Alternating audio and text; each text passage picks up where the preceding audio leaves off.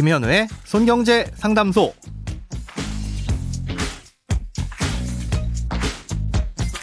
새는 돈 맞고 숨은 돈 찾아드립니다. 손경제 상담소 김현우입니다. 저축, 보험, 대출, 연금, 투자까지 돈에 관련된 고민이라면 무엇이든 맡겨주세요. 오직 당신만을 위한 맞춤 상담. 먼저 오늘도 사연 만나보고 오시겠습니다.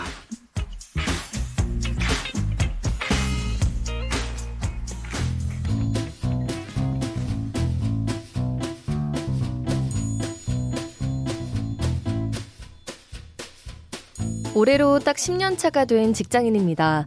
저희 직종은 연차가 쌓이면 프리랜서로 독립을 많이 하는 편이라 저도 요즘 고민을 하고 있는데요.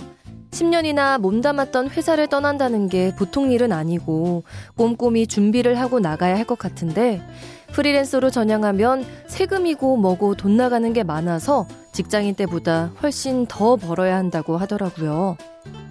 직장인과 프리랜서 어떤 차이가 있는지 또 뭘 준비하면 좋을지 궁금합니다.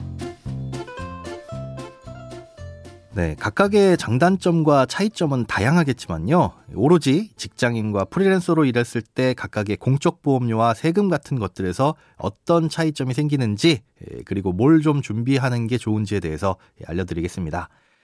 예, 직장인의 경우에는 흔히 말하는 4대 보험이 가입되죠. 건강보험, 국민연금보험, 고용보험, 산재보험 이런 것들인데요. 그 중에서 건강보험과 국민연금이 금액적으로 봤을 때 큰 비중을 차지합니다. 아, 이건 가입도 가입이지만 소득의 일정 부분에 대한 보험료를 회사가 반, 근로자가 반씩 부담하도록 되어 있습니다.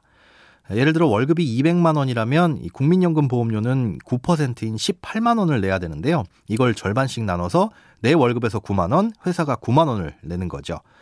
예, 건강보험료는 월급의 약 7% 정도를 내는데요. 마찬가지로 총 14만 원을 내가 7만 원, 회사가 7만 원씩 이렇게 내는 겁니다. 예, 그런데 프리랜서로 독립하시게 되면 회사가 주던 절반을 모두 내가 부담을 해야 됩니다. 똑같은 수입이라고 했을 때 수입의 8% 정도는 보험료로 더 지출을 하게 되는 거죠. 예, 하지만 이게 끝이 아닌데요. 프리랜서가 돼서 건강보험이 지역가입자로 전환되면 건강보험료는 소득뿐만 아니라 재산에까지 부과가 됩니다.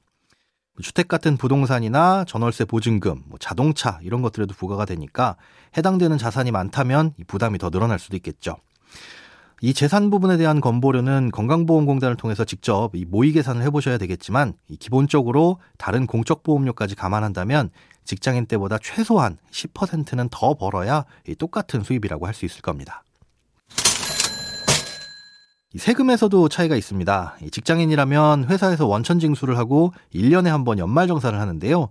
프리랜서가 되면 종합소득세 신고라는 걸 해야 되고요. 이 종합소득세 신고는 연말정산보다는 좀 더 복잡해서 신고를 할 때 따로 비용을 써서 세무사분들에게 맡기는 게 일반적입니다. 또 연말정산 때 직장인으로서는 공제되는 다양한 항목들이 이 프리랜서가 되면 공제되지 않는 것들이 대부분입니다. 이건 어떤 직종이냐에 따라서 경비 인정 정도가 달라지기는 하는데요. 이 업무를 위해 특별히 물품을 사는 일이 없이 뭐 인건비가 대부분인 직종이라면 이 세금 부담이 더 늘어날 수 있습니다. 아, 게다가 아이러니한 건 경비를 많이 인정받아서 세금 부담을 줄일 수 있다면 좋은 거냐? 그렇지만도 않은 게 세금은 줄일 수도 있겠지만 은행에서 대출을 받을 땐 그만큼 소득이 낮게 잡혀서 훨씬 불리해집니다. 소득이 낮게 잡힐 뿐만 아니라 또 직장인의 소득에 비해서 불안정하다고 보기 때문에 프리랜서로 전향하신다면 같은 소득 혹은 훨씬 많은 돈을 벌더라도 1금융권에서 마이너스 통장 같은 거 만드는 건 거의 불가능하다고 봐야 됩니다. 네, 그래서 퇴직 전에 직장인 신분으로 마이너스 통장 만들고 퇴직하는 것도 방법이긴 한데요. 다만 갱신할 때 재직 증명서를 제출해야 하는 경우에는 갱신이 거절될 수는 있습니다. 이런 점들을 고려해서 이 프리랜서로 전향하시기 전엔 적어도 6개월치 정도의 생활비에 해당하는 비상금 정도는 넉넉히 준비하시는 게 좀 도움이 되실 것 같습니다. 크고 작은 돈 걱정 혼자 끙끙 앓지 마시고요. imbc.com 손경제상담소 홈페이지에 사연 남겨주세요. 음, 여러분의 통장이 활짝 웃는 그날까지 1대1 맞춤 상담은 계속됩니다. 돈 모으는 습관 손경제상담소 내일도 새는 돈 맞고 숨은 돈 찾아드릴게요.